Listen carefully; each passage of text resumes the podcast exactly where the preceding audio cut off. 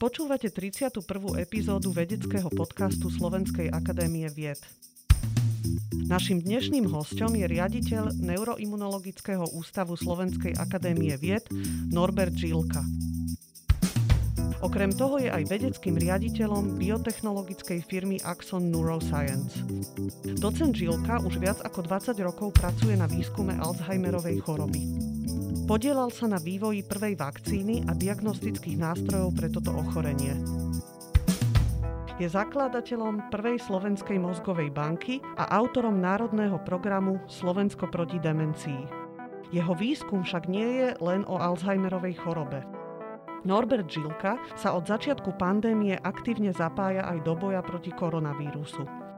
Stál pri vývoji prvej slovenskej vakcíny proti COVID-19 a skúma účinky monoklonálnych protilátok. Zároveň robí aktívnu osvetu o benefitoch očkovania v školách a tiež v podnikoch, ktorým záleží na čo najvyššej zaočkovanosti svojich zamestnancov a zamestnankyň. Aktuálne sa mu s jeho kolegami a kolegyňami podaril svetový úspech, vyvinuli terapeutické protilátky, ktoré sú účinné aj proti novým variantom koronavírusu, vrátane Omikronu. Tieto prelomové výsledky budú uverejnené v elektronickej verzii v špičkovom vedeckom časopise Lancet. Dnešnou reláciou vás bude sprevádzať Sonia Luterová. Pán docent, teším ma, že ste prijali naše pozvanie. Dobrý deň. Krásne ráno prajem. Ďakujem aj vám. Prvá otázka, prečo ste si vybrali vedeckú dráhu? Nerozmýšľali ste aj nad praktickým pôsobením, povedzme v medicínskej praxi? Alebo vo veteríne? Pochopiteľne, keď sa človek rozhodne študovať na Univerzitu veterinárskeho lekárstva, tak sníva o tom, že bude liečiť zvieratá. A myslím, že hneď v prvom ročníku som zistil, že asi nie som ten hodný adept na to, e, že nemám tú zručnosť a tie schopnosti a tie danosti ako moji kolegovia. A vtedy som pochopil, že tá škola mi môže dať niečo viac a že ma láka robiť také tie, nazvem to teoretické predmety, imunológia, patologická fyziológia a tak ďalej. Čiže všetky tieto predmety, ktoré neboli súčasťou toho klinického celku. A v tom som dominoval a tam som sa našiel a zrazu prišla ponuka, aby som išiel robiť na pracovisko mikrobiológie, imunológie. To som neodolal, lebo to sú moje najobľúbenejšie oblasti, ktorým som sa celý život venoval. A to ma hneď zlákalo a vtedy som pochopil, že no už som stratený že už ma majú a že už asi nikdy nič iného nechcem robiť ako vedu. A čo vám vlastne tá veterinárna medicína alebo tie znalosti priniesli? Pretože vy sa venujete aj ochoreniam mozgov u psov. Ako vám to pomáha, keď sa zaoberáte napríklad ľudským mozgom? Ja si myslím, že veterinárna medicína poskytuje úžasné medicínske vzdelanie. Naozaj širokospektrálne. A ja týmto chceme osloviť tých študentov, ktorí no, povedzme končia tento rok alebo skončili v tých predchádzajúcich ročníkoch, že naozaj s tou školou sa dá robiť eh, nielen tá klinická prax, ale skutočne môžu vstúpiť do tých eh, vedeckých aktivít, pretože tam majú neobmedzené možnosti práve vďaka tomu, že majú ten medicínsky rozmer, ktorý je extrémne dôležitý v tých biologických vedách. A my vidíme, že čoraz menej lekárov, ktorí vyštudovali humánnu medicínu, chce robiť vedu. Že by prichádzali povedzme na pôdu Slovenskej akadémie vied. Ak ju chcú robiť, tak ju robia klinickú a robia ju na veľmi dobrej úrovni, čiže klobúk dole. Ale takúto základnú vedu na pôde akadémie, tam my potrebujeme predsa len tiež ľudí, ktorí majú to vedecké pozadie a vzdelanie vzdelanie. A práve toto je tá príležitosť pre nich, eh, aby prišli a využili tie svoje schopnosti. Pretože keď sa pozrieme na, napríklad na vývoj akéhokoľvek lieku, tak vždy mu predchádza to predklinické testovanie a to sa musí uskutočniť na zvieratách. Bez toho to nie je, bez toho vás nikdy tie regulačné orgány nepustia dopredu.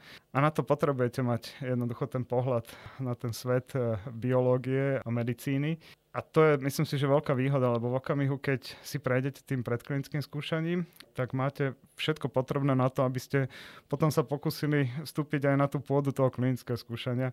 A to sa nám presne podarilo. Čiže nie som jediný, ktorý má takéto vzdelanie na našom pracovisku. Náš predchádzajúci pán riaditeľ, profesor Novák, má rovnaké vzdelanie a myslím si, že sme ho zúžitkovali tým správnym smerom pre slovenskú vedu. Ľudský mozog ste v minulosti prirovnali k námestiu plnému ľudí. Prečo? V svojej prapodstate e, ľudský mozog ma fascinuje kvôli tomu, že keď sa pozriem povedzme stovky tisíce, stá tisíce rokov dozadu, tak ten mozog bol plus minus rovnaký. Samozrejme, nejaké zmeny sa uskutočňovali počas toho, ale nie je takého robustného charakteru. A my e, vlastne vidíme, že e, každým tým rokom, každými tými e, dekádami tí ľudia dostávajú väčšie a väčšie množstvo informácií a stále sú schopní s tým narábať. Čo inými slovami hovorí, že ten mozog je neuveriteľne flexibilný a je to taká špongia, ktorá je schopná nasávať. Ja som sám zvedavý, že až pokiaľ to bude možné ťahať, lebo tie nové technológie naozaj umožňujú ľuďom vstrebať do seba neskutočné množstvo dát za veľmi krátke časové obdobie. A vtedy som si hovoril, áno, vyzerá to ako keby to bolo námestie, ktoré sa stále plní ľuďmi. A pri tej demecii práve vidíme, že ten počet tých ľudí postupne ubúda, až e, to námestie zostane prázdne. Čiže pre nás je vlastne toto ten cieľ zastaviť ubúdanie tých ľudí na tom námestí, aby ten mozog e, zotrval v tej svojej výkonnej funkcii čím dlhšie. Do toho potom zrejme v súvislosti s tým potenciálom mozgu vstupujú aj biotechnológie a tieto možnosti, ale to teda není priamo zrejme oblasťou vášho výskumu. Vašou hlavnou oblasťou záujmu je problematika Alzheimerovej choroby, respektíve demencie Alzheimerovho typu. Skúsme si priblížiť tú problematiku. Čo všetko spada pod pojem demencia? Ja by som to tak poopravil, že môj hlavný zámer už v tejto chvíli nie je len demencia. Začali sme sa venovať ďalším neurodegeneračným ochoreniam. Na našom pracovisku vďaka Dominike Fričovej sme otvorili tému Parkinsonovej choroby. Koncom minulého roka sme získali dva veľké granty na amyotrofnú laterálnu sklerózu diagnózu, z čoho sa fantasticky teším, pretože títo ľudia potrebujú našu podporu. Je to strašné ochorenie a ja som veľmi rád, že tie projekty k nám prišli a sme sa premostili so zahraničnými pracoviskami a prinášame pre nich nejakú nádej. Takže nie je to len tá demencia, ktorá zahrňa, je to taký ako dážnikový termín, ktorý zahrňa veľké množstvo rôznych fóriem a rôznych ochorení, ktoré sa môžu rozmanito prejavovať a majú odlišné znaky, čiže aj tá príčina vzniku tých ochorení je rôzna rôzna. A my sme si to tak nejako zvykli v tej praxi hovoriť, že Alzheimerová choroba sa automaticky rovná demencii a to rovnitko nie je obojsmerné. To znamená, že z celkového počtu len 60% prípadov e, demencie tvorí Alzheimerová choroba a tým pádom máme tam ešte 40% menej častých demencií a to je niečo, čo nás extrémne zaujíma, lebo máme problém to diagnostikovať. Čiže vieme, že to nie je Alzheimerová choroba, ale potom vlastne vzniká otázka, že čo to potom je. A tam sme sa vždycky ešte zasekávame e, v tom zmysle, že nemáme v rukách nejaké presné nástroje diagnostické, ktoré by sme mohli použiť na to, aby sme povedali, tak keď to nie je Alzheimerová choroba, tak je to demencia tohto typu. Preto potom vznikla aj tá iniciatíva na našej strane, že sme založili tú mozgovú banku, lebo jediná možnosť, ako vlastne dosledovať, že e, niektoré tie veľmi zvláštne typy demencií je práve to postmortálne vyšetrenie. Tam už je to jednoznačné, tam je to čierno-biele, tam vidíte jednoducho ten rukopis tej demencie a môžete polahky povedať, áno, tento pacient trpel počas života takou onakou demenciou. A pre mňa je ako veľmi zaujímavé poznanie, že čoraz viacej chcú počuť túto informáciu rodiny lebo keďže to nebola Alzheimerová choroba, ale bolo to niečo iného, tak sami sa možno obávajú, že čo ak je to ochorenie, ktoré má dedičné základy a oni môžu byť nositeľmi takéhoto génu. A my na základe toho vyšetrenia povieme áno, e, spadá to do spektra, kde napríklad, neviem, 50% týchto prípadov tvoria dedičené formy a potom môžeme sa začať rozprávať o tom, že ak máte záujem, tak môžeme sledovať nejaké špecifické gény, ak to teda chcete v rámci tej vašej rodiny. A toto si myslím, že to prepojenie od tej kliniky až po to záverečné vyšetrenie je veľmi dôležité a funguje to vlastne takmer v každej krajine. Čiže to, čo spája tie diagnózy, ktoré spadajú pod pojem demencia, sú tie degeneratívne zmeny na mozgu. Áno? Dobre, uh, áno, je, uh, ono v princípe, ono je to ako keby rozdelené do dvoch kategórií, to znamená, že poznáme tie vratné formy a nevratné. Tie vratné sú také, ktoré sú spôsobené nejakým deficitom vitamínov alebo poruchou štítnej žľazy alebo čímkoľvek, čo ovplyvňuje naše kognitívne funkcie. A je to niečo, čo vieme zastaviť, zmeniť, napríklad nádor v mozgu. Čiže to sú tie ako keby lepšie prípady. Tie horšie, tie nezvratné, tak to už sú tie neurodegeneračné ochorenia kde dochádza k zmenám takých špecifických bielkovín, ktoré z jedného dňa sa rozhodnú, že sa budú správať úplne odlišne a začnú vytvárať e, zhluky e, vo vnútri špecifických buniek a to je práve na tom zaujímavé, že jednotlivé demencie sa od seba líšia tým, že je tam vždy iná bielkovina, ktorá to spôsobí a že sa to odohráva v úplne inej oblasti toho mozgu a v iných e, typoch nervových buniek. Vy ste, myslím, v niektorom z rozhovorov tieto neurodegeneračné zmeny na mozgu pripodobnili infekcii. Prečo? Ja rád používam ten termín, je to e, nesprávne. Chcem to hneď na začiatku upozorniť, že jasné infekciu my vnímame prenos nejakého patogénu medzi ľuďmi, to určite nie v tomto zmysle. Ja keď používam to slovo infekcia, tak to len v tom zmysle, že takto nejako sa to odohráva v tom mozgu. Že vidíme, že tieto pračudesne zvláštne bielkoviny, ktoré sa zmenia, majú tú schopnosť, že dokážu preskočiť z toho poškodeného neurónu na ten zdravý a tam si nájdu potom svoje zdravé formy, ktoré prehovoria, aby išli do toho spolku čertovho a vlastne zmenia celý ten systém v tej zdravej bunke tak, ako to bolo v tej poškodenej. A takýmto spôsobom sa to vlastne šíri v mozgu. A my vidíme, že tie jednotlivé neurodegeneračné ochorenia majú svoj vlastný vzorec. Že u každého ochorenia to šírenie je iné. A nie je náhodné, ono vlastne kopíruje tie siete, ktoré sú v mozgu a ktoré zodpovedajú za jednotlivé kognitívne funkcie. Čiže nejde to úplne náhodným procesom, že najbližšia bunka bude infikovaná a tak ďalej. Nie, nie, ono to ide vyslovene smere šírenia tých informácií a smere tej komunikačnej siete, ktorá zabezpečuje tú konkrétnu danú funkciu. A v tom je to fascinujúce, lebo to, čo dnes máme v rukách a to, čo nás neprestáva udivovať, je, že dokážeme vidieť tento proces naživo v mozgu ľudí, ktorí stále žijú, pretože máme tzv. pozitrónnu emisnú tomografiu a my sme schopní si nájsť v tom mozgu tieto bielkoviny, označiť ich, pozrieť sa, že kde sa nachádzajú a potom o pol roka si to zopakovať a povedzme o ďalší rok znovu. A my v tej chvíli vidíme, že ten proces sa šíri z nejakej oblasti do inej oblasti. Tie dve oblasti medzi sebou komunikujú aby to bolo ešte krajšie celý ten obraz, tak my to potom vlastne premostíme cez tzv. funkčnú magnetickú rezonanciu, ktorá nám hovorí o tých funkčných sieťach a tam sa nám to krásne ukazuje. Že vyslovene to kopíruje tie siete, ktoré tam my vidíme a že vlastne tá postupnosť tých zmien, ako idú krok za krokom, nie je náhodná, ale ide presne v týchto krokoch, e, ako sme videli, keď sme robili ešte len tie klasické neuropatologické vyšetrenie, tak dnes už na to máme dôkaz priamo z mozgu tých pacientov a dívame sa na to, ako to in vivo, ako naživo ten proces prebieha. Čiže toto je tá diagnostika, podľa ktorej vy viete posúdiť, že či je to teda Alzheimer, alebo to spadá po tie iné ochorenia. Áno, z tohto hľadiska ako Alzheimerová choroba je jednoduché, lebo tam sú presne definované znaky, ktoré ja keď e, nájdem v tom mozgu, samozrejme môžem ich nájsť aj v mozgovom miechovej tekutine alebo v krvi. Čiže mám niekoľko nástrojov, e, ktoré na to použijem a tú kombinatoriku, keď si dám na stôl, tak vidím, že či to ide smerom k Alzheimerovej chorobe alebo nie je. Ale potom pre tie ostatné už je ten problém, lebo už nemám tie charakteristické znaky, už nemám niečo, čo by som mohol na to použiť. Čiže idem ako keby vylúčovacou metodou. Je to Alzheimerová choroba? Ak áno, tak uh, potom samozrejme lekári tomu venujú tú pozornosť, ktorú si zaslúži to ochorenie. Alebo to nie je a potom sme práve na tej strane tej neistoty, že čo by to tak mohlo byť a ide sa nejakou vylúčovacou metódou, pristupujú tam veľké množstvo ďalších vyšetrení, ktoré to nejakým spôsobom nasmerujú, ale nie vždy je to úplne jednoduché. No a aby to nebolo absolútne jednoduché, aby ten obraz bol ešte komplikovanejší, tak čím je ten človek starší, tak tým sa zvyšuje pravdepodobnosť, že niekoľko takýchto ochorení sa stretne v jednom mozgu.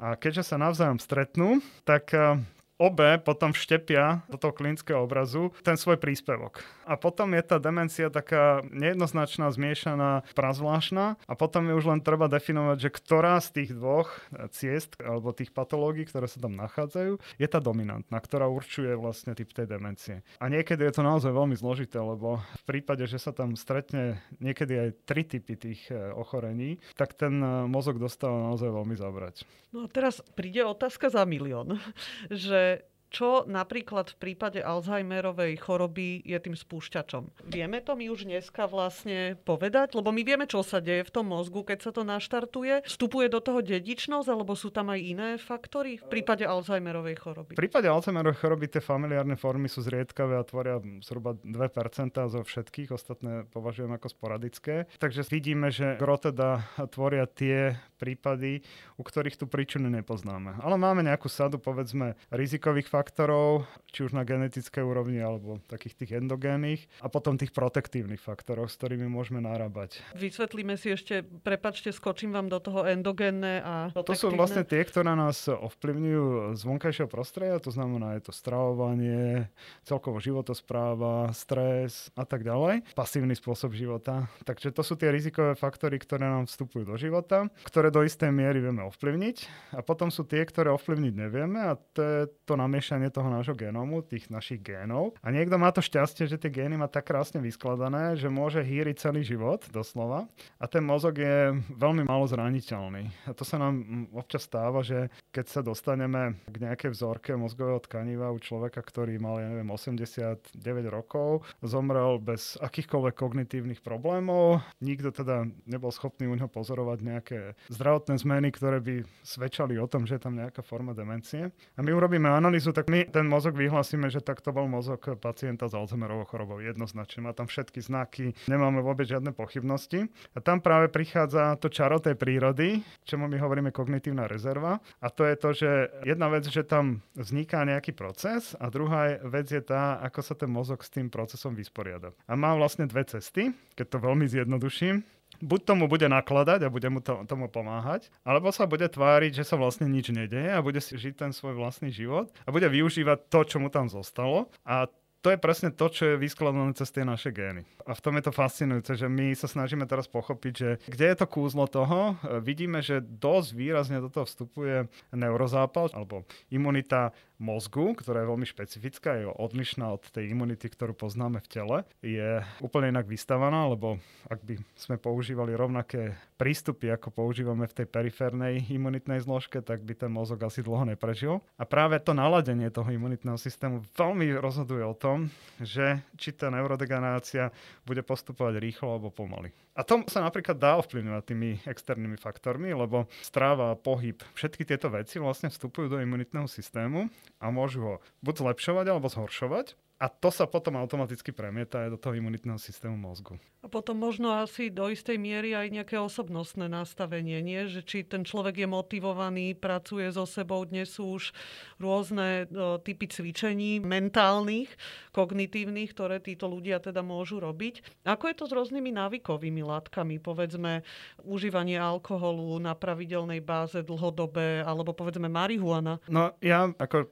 asi nepoteším tých ľudí, ktorí fandia marihuane, pretože ja si myslím, že akákoľvek látka, ktorá ovplyvňuje tzv. neurotransmiterový systém a v tomto prípade aj na úrovni buniek imunitného systému, nielen mozgu, nie je dobrá, pretože to nerobí selektívne. Robí to celoplošne, čiže niekde môže pomôcť a niekde naopak to môže rozladiť ten systém. Čiže ja teda naozaj nie som veľký podporovateľ tohto prístupu a všetky drogy a všetky látky, ktoré si ľudia myslia, že môžu brať, pretože im to niekto povedal, že je to bezpečné a nie je to návykové, tak e, sú v tomto zmysle ako nebezpečné z môjho pohľadu, pretože oni rozlaďujú ten systém toho mozgu. On je veľmi, veľmi delikátny a my keď do neho vstupujeme takýmto spôsobom, tak OK, vieme si naladiť ten príjemný pocit, cítime sa šťastne a optimálne v tom danom okamihu, máme tu informáciu, že to nie je návykové, že sa to môžem vlastne e, podávať, ale my si neuvedomujeme, že my sme veľmi necitlivo zasiahli do toho systému a keď to budeme opakovať nepretržite, tak niekde nám sa začnú objavovať tie nežiaduce reakcie, ktoré sú charakteristické pre samozrejme pre tú danú látku. Alkohol je taká zvláštna entita, pretože alkohol zasahuje veľmi nešpecificky do viacerých týchto tzv. neurotransmiterových systémov, či nie je taký ako selektívny ako tie lieky. A u ňoho, pokiaľ sa to naozaj nepreháňa, tak uh, asi existujú nejaké benefity.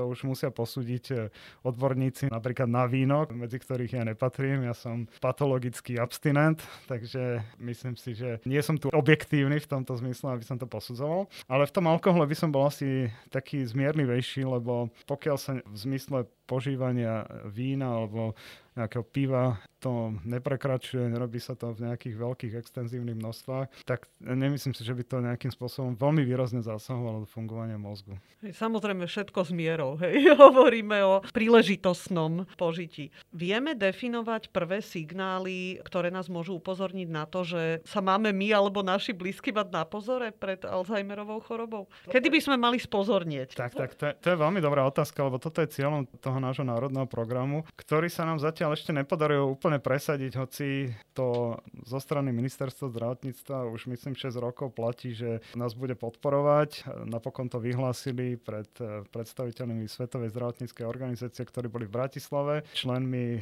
Alzheimer Europe, čo je vlastne taká európska strašná spoločnosť, ako aj celosvetovej Alzheimerovej spoločnosti. Žiaľ, nikdy sa nič nestalo. Postupne sa vystriedali mnohí ministri a, a nikam sa to neposúvalo.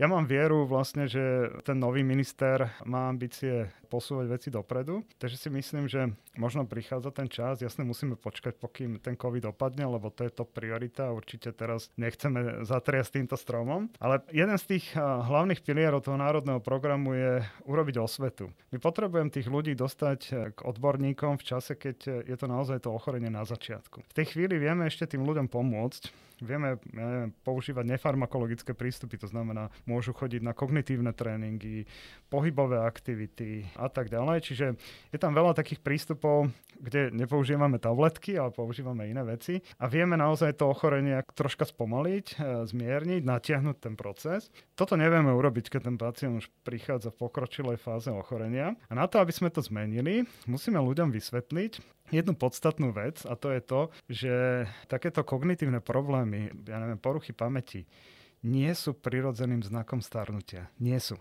Naozaj nie sú. A toto je tá bagatelizácia, že v okamihu, keď ten človek má, neviem, 70 rokov, tak tá rodina povie, ale to je súčasťou toho jeho veku. Ale to nie je pravda. To naozaj nie je pravda a v tom okamihu, ako oni začnú pozorovať tie prvé zmeny, ktoré môžu byť rozmanitého charakteru, napríklad niekedy je to len zmena nálad a tam je to veľmi ťažké, lebo môže to byť nejaké psychiatrické ochorenie, čiže tam je predsa len dobre vyhľadať toho odborníka. A potom to sú také tie klasické, že tí ľudia vidia, že si nevie na niečo spomenúť, a keď to trvá dlho, keď to trvá niekoľko mesiacov, väčšinou dávame tomu, že pol roka, tak e, je dobré, aby sa kontaktoval nejaký odborník. Pri najlepšom stále môže povedať, že sa nič nedeje a je to dočasná vec, možno má smutné obdobie a tým pádom je to spojené s, s týmito stavmi. Ale vždy je lepšie urobiť v tomto prípade nejaké vystrašenie sa na začiatku a potom pokračovať tými ďalšími opatreniami, ako to urobiť naopak. Lebo v súčasnosti je to naozaj tak, že k tým lekárom prichádzajú ľudia vo veľmi pokročilej fáze ochorenia, čo je potom veľmi zlé, lebo už potom aj tá terapia ako taká nie je úplne optimálna. Ona má tiež svoje nežiaduce účinky.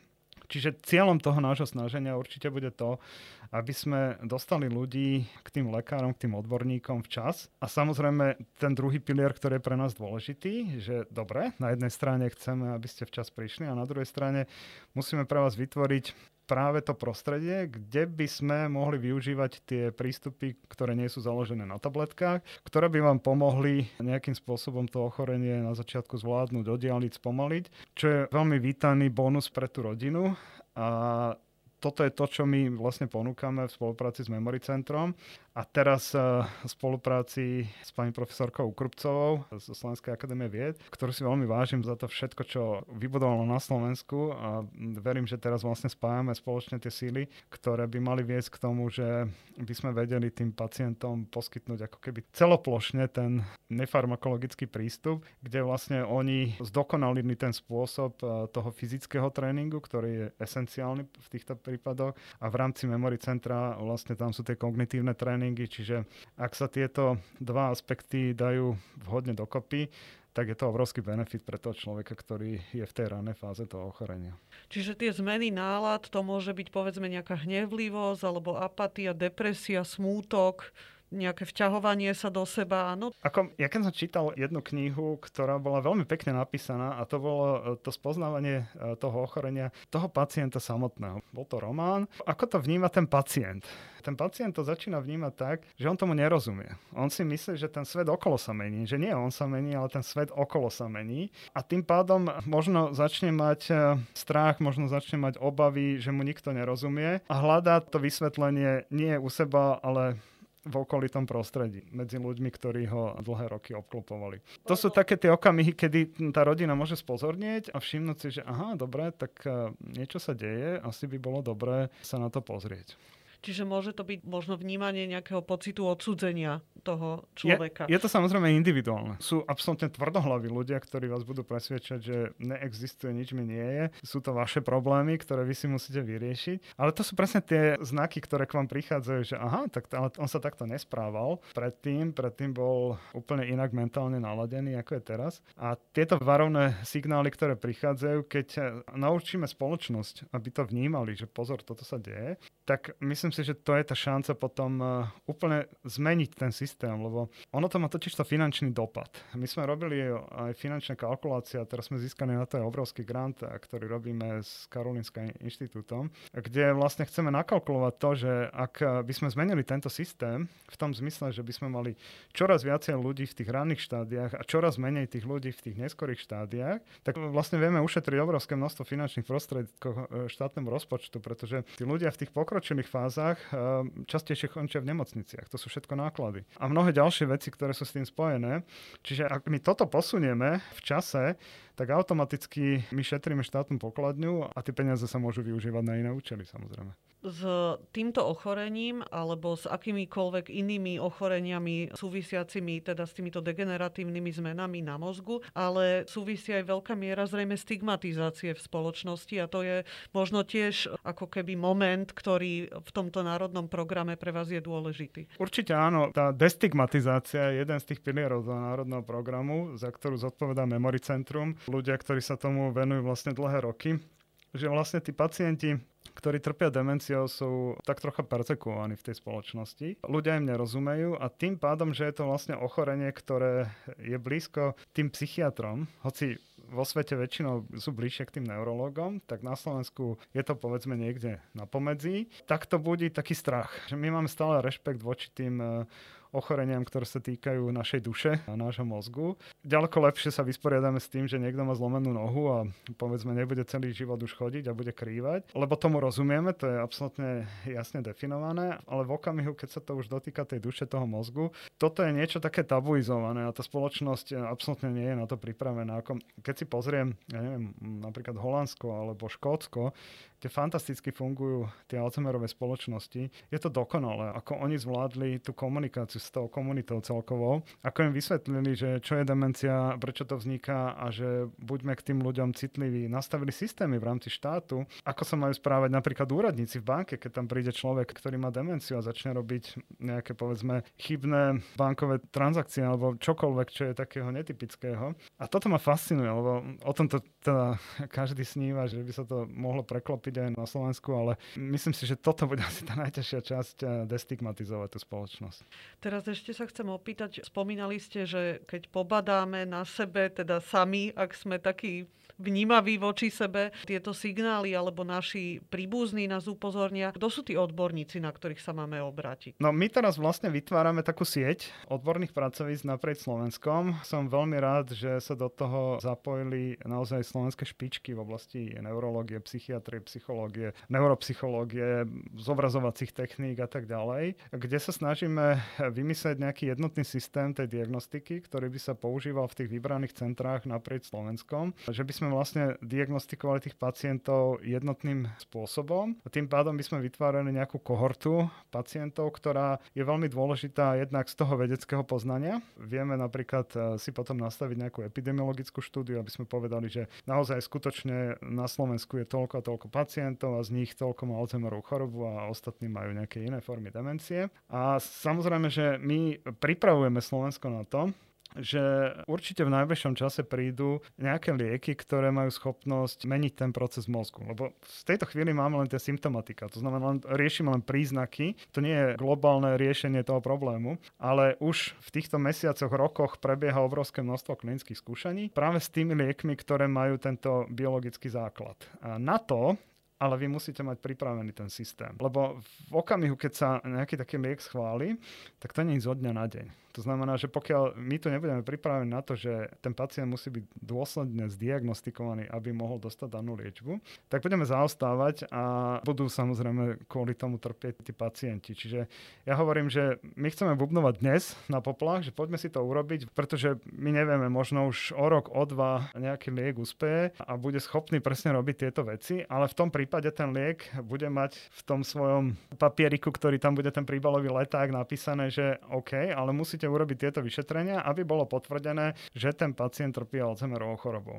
A my práve kvôli tomu, že už to vieme, lebo sme boli aj sami súčasťou klinického skúšania a dlhé roky sa pohybujeme v tej oblasti, tak si hovoríme, že poďme toto urobiť pre Slovensko, lebo je to obrovský benefit pre tých pacientov, že budeme pripravení v okamihu, keď nejaký takýto liek sem k nám príde, máme tu sieť a môžeme to celé spustiť vo veľkom. Podielali ste sa alebo sa podielate na vývoji vakcíny proti Alzheimerovej chorobe. V akom ste momentálne štádiu a ako by to teda malo fungovať? V tejto chvíli sme po ukončení druhej fázy klinického skúšania, čiže čaká nás veľké finále a to je vždy veľmi zložité, lebo získať na to finančné prostriedky není ani zďaleka jednoduché, lebo sa tu naozaj bavíme rádovo o niekoľkých stovkách miliónov eur alebo amerických dolárov, pretože ten proces je extrémne eh, náročný, je drahý, lebo diagnostika sama o sebe je drahá, výber tých pacientov, ale my ako pilne hľadáme tie riešenia, lebo veríme v silu toho nášho lieku. Napriek tomu, že na začiatku nám málo kto veril, nie kvôli tomu, že sme boli zo Slovenska, ale že sme vlastne prišli s konceptom vakcíny, pretože tam bola celková skepsa, že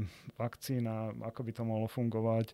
Budete mať dosť protilátok, ktoré tá vakcína vyprodukuje na to, aby ste boli schopní zastaviť to ochorenie. Nie je lepšie si priamo tie protilátky vyprodukovať a tak ich podávať do ľudí, lebo tak to robí vlastne väčšina tých firiem.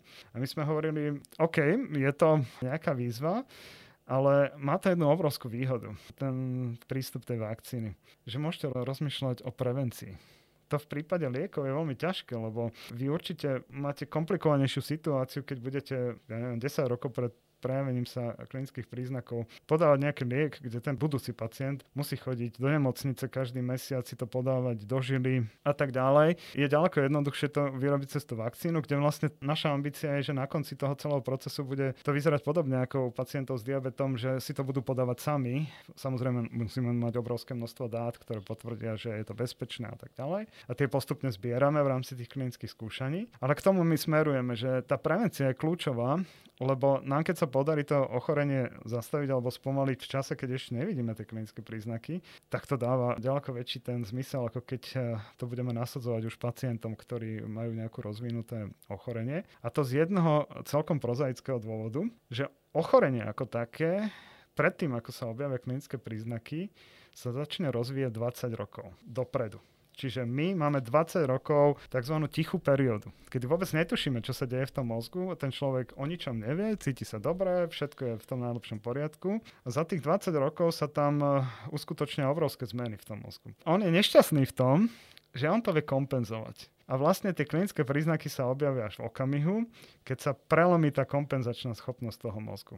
Lenže u mnohých pacientov tento okamih znamená, že v špecifických oblastiach mozgu už nemajú 50-60 nervových buniek. A v tej chvíli vy začínate liečiť. Vy už nevrátite tie chybajúce bunky. Jedinú vec, čo môžete urobiť, je zastaviť ten proces, to znamená, že sa on nebude v čase zhoršovať. Ale už je v tej fáze, že už má nejakú klinickú prezentáciu a možno už sa necíti úplne optimálne, vy ho už neviete vrátiť naspäť, lebo nemáte ako. Môžete snívať v budúcnosti, že bude tam nejaká bunková terapia, ktorá doplní tie chýbajúce bunky, ale to v tejto chvíli nemáme. Čiže preto my hovoríme, že tá prevencia je zaujímavejšia, lebo vykonám to vtedy, keď je to všetko na začiatku, je to v tej tichej fáze a nedospejem do toho bodu, že už je tam veľká paseka a už len zachraňujem to, čo tam je, tento status quo. No len teraz moja úvaha je, že ako vy tých ľudí identifikujete, lebo keď oni nemajú žiadne klinické príznaky, tak sa zrejme nepôjdu diagnostikovať a keď prídu, už je neskoro. No na toto už našťastie je liek v zmysle riešenia, nie ako lieku na liečenie, ale ako riešenia, je, že v krajinách západnej Európe už vznikajú obrovské kohorty ľudí, ktorí chodia pravidelne na vyšetrenia tzv. biomarkerov, ktoré nám hovoria o tom, či tam už je niečo, čo by mohlo svedčiť o blížiacej sa Alzheimerovej chorobe. A tieto biomarkery sa dajú vlastne identifikovať v mozgovom miechovej tekutine alebo sa na to používa tá pozitronná emisná tomografia, naozaj roky dopredu, skôr ako akékoľvek klinické príznaky sa objavia. A keďže už tento systém je naozaj v niektorých krajinách dokonale rozbehnutý, že sa bavíme, že to sú 10 tisíce ľudí, ktorí sú takto sledovaní akože v rokoch, či majú obrovské katalógy, databázy informácií, tak to je presne ten prístup, že vy si urobíte celoplošný screening ľudí, ktorých povedzme budete považovať ako kritickú komunitu, ktorá môže práve v nejakom najbližšom e, období mať problémy s demenciou, napríklad ľudia starší ako 60 rokov, a začnete ich sledovať. V okamihu, keď vy tam vidíte tie znaky a ešte stále nie sú klinické príznaky, tak to je ten čas, kedy vy môžete začať robiť tie vakcinačné prístupy alebo čokoľvek iné, čo bude v tom prípade na trhu. Ale napríklad môžete aj v tej chvíli začať používať tie nefarmakologické prístupy, lebo stále to dá veľký význam, že ešte ten mozog, e, ten proces tam začal, lebo ho vidíme, ale ešte nie je natoľko poškodený, že by sme to nevedeli ťahať tak, že nebudeme naťahovať ten proces a oddalovať tie klinické príznaky. Venuje sa podľa vás na Slovensku demencii a Alzheimerovej chorobe dostatočná pozornosť? Zrejme teda nie, keď sa snažíte rozbehnúť. Ako určite nie v médiách a teraz už vôbec nie, lebo samozrejme COVID je priorita. To je niečo, čo určite sa budeme snažiť zmeniť, lebo považujem to za kľúčovú časť celého toho nášho nápadu. A ja si myslím, že na Slovensku je to riešiteľné a to z toho dôvodu, že Slovensko má jedno veľké šťastie, napríklad v porovnaní s okolitými krajinami, že my tu máme na jednotlivých tých e, postoch, v jednotlivých tých oblastiach, ktoré sú dôležité, ktoré súvisia s tým ochorením, či to klinickí lekári, vedci a tak ďalej, proste všetci, ktorí sú v tom začlenení, tak máme tu skutočne špičkových odborníkov. Tá naša snaha je ich dať dokopy a vytvoriť naozaj funkčnú sieť a vtedy to môže fungovať. Slovensko by nemalo šancu nič takéhoto urobiť, pokiaľ by sme nemali týchto ľudí na tých správnych miestach. A v tom ja vidím tú obrovskú budúcnosť, že tí ľudia sú preto nadšení. Ja keď sa s nimi stretávam, vidím, že to chcú robiť, tak to nadšenie samozrejme si navzájom vymieňame. A preto si myslím, že to má význam to robiť a venovať tomu priestor, lebo my jasne neovplyvníme to, čo sa dnes deje a tých pacientov, ktorí už žiaľ majú tú demenciu. Musíme to robiť pre tých budúcich pacientov a pre tých, ktorí už dnes majú tú demenciu, zabezpečiť tie podmienky, ktoré budú pre nich najoptimálnejšie. A samozrejme, ale bez podpory štátu to nebude možné. Čiže my budeme hľadať nejaký spôsob, ako získať finančné zdroje. V tejto chvíli napríklad pripravujeme sa do takej novej európskej výzvy spolu s našimi českými kolegami, ktorá by mohla veľmi výrazne urýchliť tento proces, že by sa nám podarilo dostať na Slovensko finančné krytie, aby sme tieto veci vedeli rýchlo rozbehnúť. Vy sám ste autorom popularizačnej knižky Malý sprievodca Alzheimerovou chorobou. Prosím vás, predstavte nám tento počin, lebo ja si myslím, že je veľmi dôležitý, hlavne teda z hľadiska tej osvety. V prvom rade e, som si uvedomil, že na Slovensku chýba nejaká literatúra, tí väčšinou rodiny príslušníci hľadajú tie informácie. Mnohé z nich sú v anglickom jazyku, také tie kvalitnejšie, menej je toho v slovenčine. Častokrát sú veľmi odborné, čiže môžu si to aj prečítať a, a veľa sa toho nedozvedia. Našťastie napríklad Memory Centrum disponuje pomerne veľkým množstvom informácií, ktoré môže ponúknuť pacientom. Ale stále som to chcel dať ako tak široko spektrálne, že ísť od nejakej histórie vedeckého poznania po klinickú prezentáciu, to ako dnes vnímame ochorenie, ako ho dúfajme, že budeme v budúcnosti liečiť. No a chcel som si splniť zároveň taký tajný sen, že chcel som napísať knihu v spolupráci s nejakým komiksovým mágom, lebo komiks je mi veľmi blízky.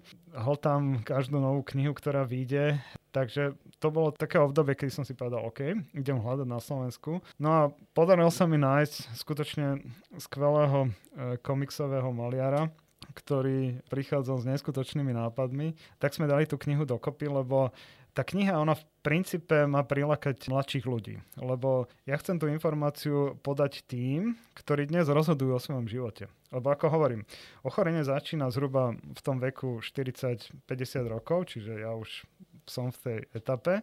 A svojej podstate sa nevyhneme tomu procesu, ktorý sa tam odohráva. On vo väčšine z nás tam už je a bude pokračovať v čase. A ja vlastne tou knihou som chcel osloviť tých mladých, že keď sa dostanete do toho obdobia, toho veku, tak máte to ešte stále vo svojich rukách. Samozrejme, keď máte tie nešťastné gény, ste na tom horšie, máte ako horšie východiskovú pozíciu, ale pokiaľ urobíte množstvo zmien v tom živote, v tej perióde vášho života, tak si zvyšujete pravdepodobnosť, že urobíte ten mozog menej zraniteľný voči tomu ochoreniu. Čiže tá kniha preto bola robená cez ten komiks, aby viacej prilákala povedzme tú mladšiu a strednú generáciu, aby si to prečítala a začala sa nad tým zamýšľať, že OK, asi by som niečo mal urobiť pre ten mozog v budúcnosti a pokiaľ presvedčím aspoň zahrc ľudí, tak myslím, že to za to stálo. Určite. Diagnostikujete sa vy sám? Taká osobná otázka na telo. A zatiaľ sa nediagnostikujem, hoci ako možné to je, lebo zatiaľ sa to robí z mozgovom miechovej tekutiny. Okay. Takže v tejto chvíli my sa snažíme zbiehať e, testy, ktoré by to vedeli robiť v krvi. Ešte je to v plienkach, je to možné. My sme vlastne jediní na Slovensku, ktorý máme k dispozícii prístroj, ktorý bude vedieť merať uh, takéto bielkoviny v krvi. Momentálne vlastne zbiehame jeden taký veľký projekt, ktorý je úplne iným spôsobom zameraný a to je roztrusenosť skleróza, kde chceme práve poprvýkrát využiť túto technológiu na meranie špecifické bielkoviny, ktorá nám povie, že či terapia u tých pacientov s roztrosenou sklerózou funguje alebo nefunguje. A prostredníctvom tejto novej technológie chceme postupne si etablovať tie, tie nové biomarkery, ako my tomu hovoríme, ktoré potom budeme perspektívne používať pre diagnostiku Alzheimerovej choroby, lebo ten cieľ je naozaj sa menej orientovať na to mozgovú miechovú tekutinu a viacej teda sa sústrediť na tú krv, lebo tá je dostupná alebo možno nejaké iné tkanivá, ktoré sa lepšie odoberajú, je to menej invazívna technológia. A toto je, myslím si, že budúcnosť tej diagnostiky. Jasné, robiť pozitívnu emisnú tomografiu, je to drahá záležitosť, to nemôžete robiť hocikomu. Musíte mať vybraných ľudí, to poisťovňa prepláca, ale ten počet ľudí nemôže byť nejaký veľmi extenzívny. No a my pochopiteľne snívame o tom, že by sme na Slovensko niekedy v budúcnosti dostali ešte jednu špecifickú značku, ktorá sa používa v tej pozitívnej emisnej tomografii práve na sledovanie progresie tých zmien. To zatiaľ nemáme na Slovensku a rokujeme s našimi rakúskymi kolegami, že či by sa do toho s nami nepustili. A to by bolo naozaj veľmi dôležité pre nás. Značku v zmysle značka prístroja? Nie, nie, to je, to je vlastne ako taká malá molekula, ktorá sa podá do krvi a ona si v mozgu nájde ten svoj cieľ. A to je tá neurodegeneračná zmena nalepí sa na to a my to zvizualizujeme potom na tej obrazovke pozitrónnej emisnej tomografie a pre rôzne tieto zmeny máme rôzne značky. Tie malé to sú tie markery vlastne. To sú tie mhm, markery. Mm-hmm, pardon, Takže jasne, pre, hovoríme tomu značka, lebo sa to ako keby označí to, čo vidíme, ale môžeme použiť hoci ako terminológiu, ale princíp je ten, že máme nejakú molekulu, ktorá sa podá do tela toho organizmu a ona si v mozgu nájde ten svoj cieľ a zvizualizuje to v tej pozitívnej nemyslnej tomografii. Čiže vidíme, že aha, tak tu sú neurodegeneračné zmeny, sú v tejto oblasti mozgu o pol roka príde pacient, uh, vidíme, že sa to posunulo zase do inej oblasti a o rok príde, aha, tak už je to aj v tejto oblasti. Toto dnes ešte nemáme, túto možnosť. Rubrika buď alebo. Akadémia alebo biznis prostredie? Oboje, pretože ja si myslím, že je to dôležité preto, aby sme vnímali obe tie spektra, ktoré nám prinášajú veľké možnosti. Čiže z akadémie základný výskum šup do toho komerčného, kde ten základný výskum môžem preklopiť do klinického výskumu. Pomohla vám teraz tá transformácia na VVI? Ja ju vnímam ako pozitívny prístup, jednoznačne. Z pohľadu nášho ústavu, ktorý vždy bol progresívny a patrí medzi najlepšie v rámci akadémie, ja to vnímam ako krok dobrým smerom. Výskum Alzheimerovej choroby alebo ochorenia COVID? Teraz sa rozprávame o vás o, konkrétne. O, opäť obe, e, pretože obe sú fascinujúce. My sme začali tie covidové projekty, takže sme chceli pomôcť Slovensku a tak sme tým zostali posadnutí, že myslím, že väčšina nášho týmu sa tomu chce určite ďalej venovať. Ernest Hemingway alebo Art Spiegelman? Ani, ani. Ale, a prečo nie Spiegelman? Spiegelman je autor komiksu o holokauste, jedného z najslavnejších, hey, hey, Maus ja, sa volá. Áno, áno, poznám ho, ale ja, ako čo sa týka tej literatúry, tak ja som taký dosť vyhranený. Mám veľmi rád židovských autorov, od Duremata cez Kafku a tak ďalej, čiže to je taká moja obľúbená časť. A potom ruskú literatúru, tu absolútne zbožňujem. Viete, že som chcela dať nejakého ruského autora? Z tých, z tých mladých Boris Akunin jednoznačne, to je, mm-hmm. to je veľká hviezda pre mňa. V tej literatúre ja som mal jedno veľké šťastie, že pochádzam z rodiny literárnych kritikov, a obidva moji rodičia sa celý život venovali umeniu, čiže otec ma priviedol k postmoderne, za čo som mu veľmi vďačný. Takže čo sa týka také tej moderny, také tej klasické od surrealizmu cez dadaizmus, tak to absolútne zbožňujem. A mamka ma zase priviedla k literatúre tej ruskej, takej tej klasickej. A samozrejme, ako dieťa som často chodil do divadla a v tom čase v Nitre, ja som z Nitry, dominoval bednárik s veľmi takými revolučnými prístupmi, ako dieťa som tomu až tak veľmi nerozumel. Ale dostanete to do krvi, je to také ako infekčné a potom vás to sprevádza celý život. Takže určite som im za to veľmi vďačný, lebo tá veda bez umenia sa nedá robiť. Naozaj, ja si to uvedomujem, že ľudia, ktorí idú len čisto tým vedeckým smerom, môžu byť úspešní, aj budú určite mimoriadne úspešní, len majú troška problém to potom ako keby preklopiť do tej spoločnosti, že v okamihu, keď máte tú záľubu v tom umení a ste schopní ako preklenúť tie ťažké témy a zjednodušovať ich, tak eh, ste ako keby v úplne inej pozícii, lebo zrazu máte možnosť tým ľuďom priniesť tú ťaživú tému, nejakú rozmelniť, natráviť a v tom tá záľuba v tom umení určite zohráva obrovskú úlohu. Šport alebo túra? Ja som není ten typ, ktorý chodí po horách. Nie ste malokarpatský turista pandemický. Absolutne. Ja ako mám rád šport, eh, som veľkým fanúšikom, takže nie len pasívny, ale aktívne ten šport mám rád. Veľmi mi chýbajú kolektívne športy. Keď som eh, bol ešte mladší, tak som vyhľadával veľa tie kolektívne športy. To práve kvôli tomu, že sa tam dá uplatniť kreativita a fantázia, čo v tých uh, individuálnych nie je úplne také jednoduché. A to mi chýba. To mi zjavne chýba v tom živote, lebo to bolo niečo, čo ma vždy vedelo potešiť. Ako sa teda za posledné dva pandemické roky zmenil váš život? Zmenil sa rôznym spôsobom, hlavne pribudla nová téma, a to je COVID-19. Tým pádom sme sa ako keby ešte viacej začali venovať imunológii, ktorá je dominantná časť nášho výskumu, čiže nie len mozog, ale aj imunitný systém. A vlastne to nás privedlo potom k tomu covidu, lebo cez ten imunitný systém sme začali spoznávať ten vírus. Málo kto vie, že vlastne prostredníctvom tých protilátok sa my správame ako keď človek príde o zrak a začne vnímať svet len hmatom. Čiže všetko, čo si ohmatá, tak si to vie predstaviť. Presne toto sú protilátky schopné urobiť, že keď my nevidíme ten vírus v akcii, že nevieme, že ako to vyzerá, že čo on robí, poznáme ho len staticky z nejakých statických obrázkov, tak vtedy prichádzajú tie protilátky a tie mi začnú hovoriť o tom, ako sa ten vírus vie správať a čo je schopný robiť. To sú tie moje ruky, keď mám zavreté oči. A my takto sme vždy vnímali tie protilátky, čiže nie je to nejaké číslo, ktoré si idete dať odmerať, zamerať niekam, ale je to niečo veľmi konkrétne, čo vám pomáha spoznávať toho nepriateľa v tomto prípade, s ktorým sa snažíme vysporiadať. A v tomto sme zrazu pochopili tú silu tej imunológie. A sme absolútne fascinovaní, ako na tých našich stretnutiach sa každý deň udivujeme, že čo ten imunitný systém dokáže a aké dokonale vyrobený na to, aby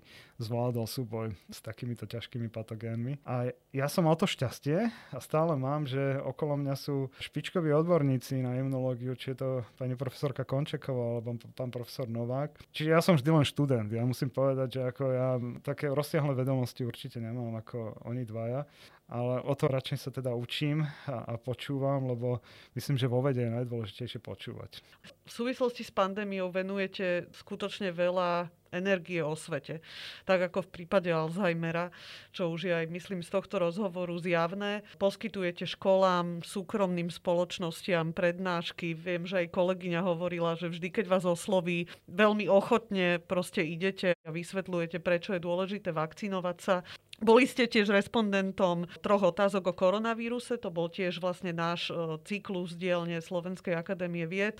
Ako vnímate prístup slovenskej verejnosti k vakcínám? Nezapasíte s frustráciou? Nie, vôbec nie. Ja si myslím, že ľudia si neuvedomujú ten historický kontext, že na Slovensku sme sa nikdy nevenovali tomu vzdelávaniu, tej edukácii. A teraz búchame po stole a hovoríme, čo toto je za krajinu, že ľudia sa nechcú očkovať. Ale veď my sme sa im nikdy nevenovali, veď my sme nikdy pred nich nepristupovali, že počúvate, máme tu, ja neviem, chrípkové vírusy alebo nejaké ďalšie ochorenia, kde štandardne v tej západnej Európe sa očkujú tí ľudia v nejakom veku. Preočkovanosť v tejto oblasti napríklad v Škandinávii dosahuje 70%, čiže my si musíme uvedomiť, že oni vychádzali z tohto štartovacieho bodu. Pre nich je strašne jednoduché presvedčiť tých ľudí, keď už boli dlhé roky edukovaní a vzdelaní, aby išli sa dať očkovať aby dosiahli tak vysoké číslo, ako dosahujú. My si zrazu myslíme, že mávnutím čarovného prútika zo dňa na deň všetko vyriešime, lebo ľudia by si mali uvedomiť, že očkovanie je to riešenie. No ľudia si to neuvedomujú zo dňa na deň, naozaj oni potrebujú to počúvať, potrebujú to vnímať, e, chcú mať čoraz viacej informácií. A ja si myslím, že by sme k tomu určite mali pristupovať e, frustrujúco, je to pre nás poučenie. A myslím, že veľká škola, že poďme sa tomu venovať, lebo nie je to len COVID, sú to úplne iné infekčné ochorenia. A samozrejme musíme zastaviť ten pokles eh, tej očkovanosti detí, lebo to nám tu začína pribúdať rodičia, ktorí perfektne organizujú, posielajú si informácie, ktoré si častokrát ani neoverujú, nie sú schopní posúdiť eh, vedeckú relevanciu tých dát a takýmto spôsobom vlastne eh, menia nastavenie iných ľudí. Čiže ja to vnímam tak, že pred nami je množstvo roboty. Musíme byť pokorní naozaj. Toto nie je priestor na to, aby my sme školili ľudí v tejto krajine, že čo sme to za štát, keď eh, máme očkovanosť 50%. No sme taký štát, ako sme si to nastavili. Čiže my všetci, ktorí sme v tejto oblasti pracovali, nesieme za to zodpovednosť a nemali by sme to zhadzovať na niektorých ľudí, ktorí možno právom majú obavy z očkovania. Čiže chce to trpezlivosť, chce to vytrvalosť, eh, treba postupovať v tom, čo sa začalo, využiť tú covidovú stratégiu, kedy sa začalo ľuďom vysvetľovať dôležitosť očkovania. To je obrovská príležitosť pre nás a poďme ju využiť, že poďme predstupovať, e, poďme chodiť do firiem, budeme prednášať študentom, žiakom, poďme im to vysvetliť, že toto sú pozitíva, toto sú negatíva. Nehovorme im len, že vakcína je bezpečná, vakcína je jednoznačné riešenie povedzme im aj, že prečo. Povedzme im všetky tie veci, ktoré k tomu patria. Samozrejme na danej úrovni. Inak to povedzme na školách a inak to povedzme na pracoviskách, aby tí ľudia to boli schopní vnímať. Ja nemám ako skepcu, že by táto krajina sa líšila od iných krajín, akorát potrebuje ten čas. Musí to dozrieť v tej spoločnosti a necítim, že by to bolo nejako stratené a že by sme teraz mali ísť tvrdou cestou povinného očkovania a tam sa to zmení. No môže sa to zmeniť v náš neprospech, pokiaľ to dobre neodkomunikujeme. A na to ja veľmi často upozorňujem, že nebojím sa povinného očkovania, ale chcem, aby tá argumentácia sa zmenila, aby bola úplne iného charakteru, aby tí ľudia vnímali, čo sa deje. A potom druhá vec dôležitá v tomto prípade je, že aby mali na výber. Aby sme nemali na stole len jeden typ vakcíny, ktorý môže u niektorých ľudí opravene nezbudzovať nejaké obavy a môžete im to vysvetliť správa zľava a môžete im dať množstvo argumentov. Jednoducho je to v nich hlboko zakotvené. Ale dajte im iné alternatívy. Prídu nové vakcíny, ktoré sú povedzme toho osvedčeného typu. To je ten možno, vax, možno pred nimi už nebudú mať taký, taký rešpekt a strach.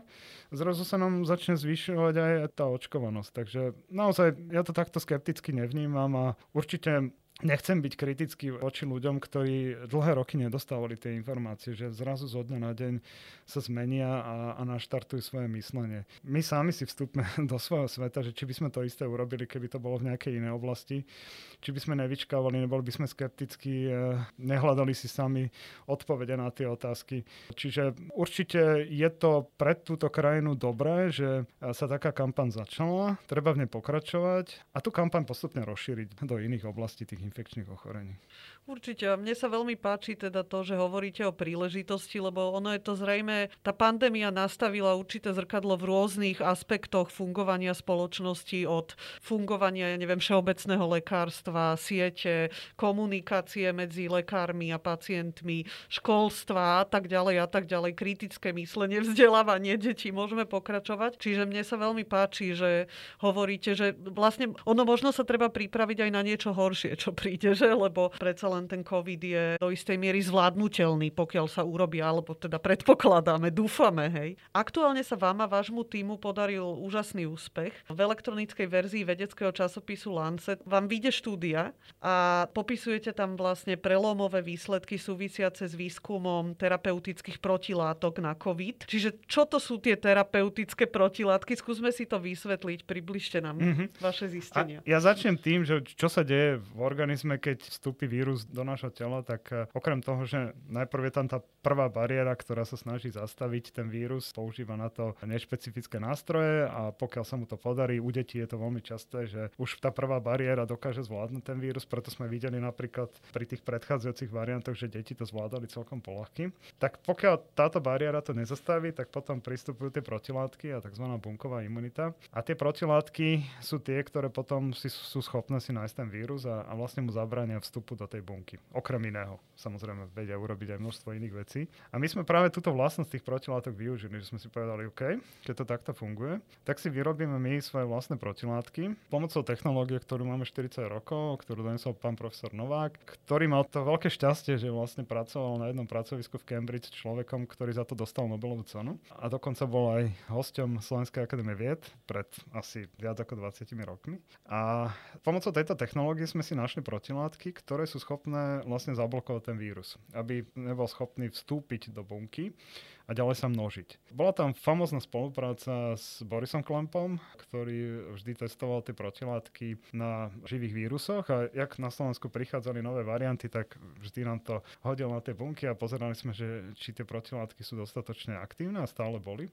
A potom v istej fáze sme si povedali, že potrebujeme ešte výsledky zo zvierat, lebo chcete to vidieť v tom živom systéme. Tak sme os- oslovili našich kolegov z Českej akadémie vied, ktorí mali animálny model, ktorý je smrtiaci, to znamená znamená, keď podajú ten vírus, tak e, to zviera to zabije. A oni vlastne podali tie protilátky týmto infikovaným zvieratám a zachránili sme ich životy. Čiže nie, že sme oddialili, ale sme zachránili ich životy. Úplne sme redukovali ten vírus v tých e, podmienkach e, plúc priamo. A takže bol to taký ako prelomový výsledok. Pochopiteľne sme boli vystavení množstvu otázok od oponentov od renomovaných oponentov v danej oblasti, že musíme ešte skúsiť iné koncentrácie, aby sme si boli istí, že je to použiteľné pre kliniku, tak sme to ešte raz opakovali a ukázalo sa, že to stále perfektne funguje. A tým pádom sme mali v rukách dosť cenné informácie a už tá, taká tá posledná otázka toho hlavného editora časopisu, ktorý už sme vedeli, že je rozhodnutý, že to chce, že je to atraktívna oblasť pre ňa. Volá, že skúste to ešte na tom Omikrone, že ako to funguje. Tak uh, moji kolegovia boli veľmi aktívni a objednali uh, Omikron uh, S-protein, len, len tú bielkovinu, nie celý vírus a ešte počas sviatkov prišli do práce, čo im slúži k a otestovali to a zistili sme, že tie protilátky zvládnu aj Omikron.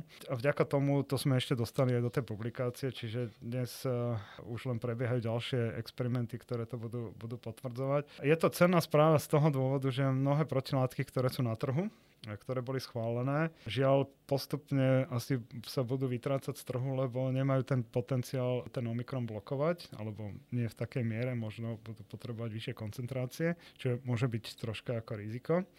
A, takže sa pre nás otvára úplne nové dimenzie, kam sa posunúť. A v tomto zmysle mi ako nedá naozaj sa poďakovať uh, šéfovi toho celého projektu, ktorý to naozaj oddrel za celý ten rok a to je Branislav Kovaček, a ktorý je hlavný autor tej publikácie, ktorý urobil neuveriteľné veci, ako na slovenské podmienky, musím povedať, za naše peniaze fakt sme neboli štátom dotovaní ani centom. Ja to nevyčítam samozrejme, lebo my sme boli tak nažavení na to, tak sme verili, že uspejeme samozrejme, že sme do toho dali všetko. Tí ľudia chodili cez víkendy do práce, ponocovali sme tam.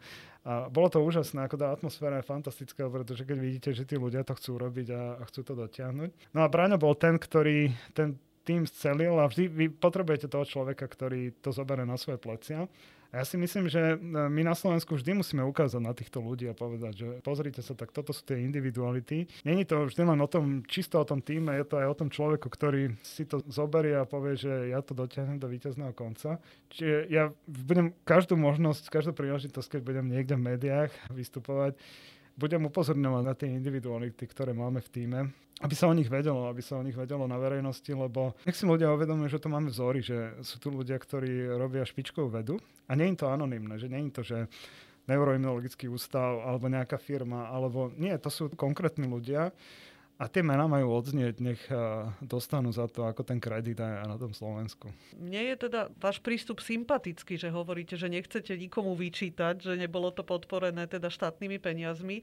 Ale ja by som vám teraz trošku oponovala, lebo aj od nás vedcov, vedkyň, ale aj treba od umelcov, umelkyň sa čaká, že to robíme tak ako, pretože to robíme s vášňou a radí a so zanietením a že vlastne to ohodnotenie nemusí potom prísť. Keď som si študovala o vás pod podklady, tak vlastne, ak sa nemýlim, finančná stránka spomalila aj vaše snaženie teda v súvislosti s vývojom vakcíny.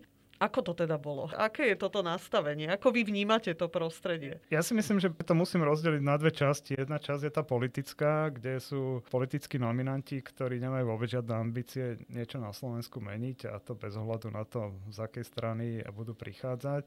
Chcú niečo urobiť, ale oni nesnívajú o nejakých dlhodobých stratégiách.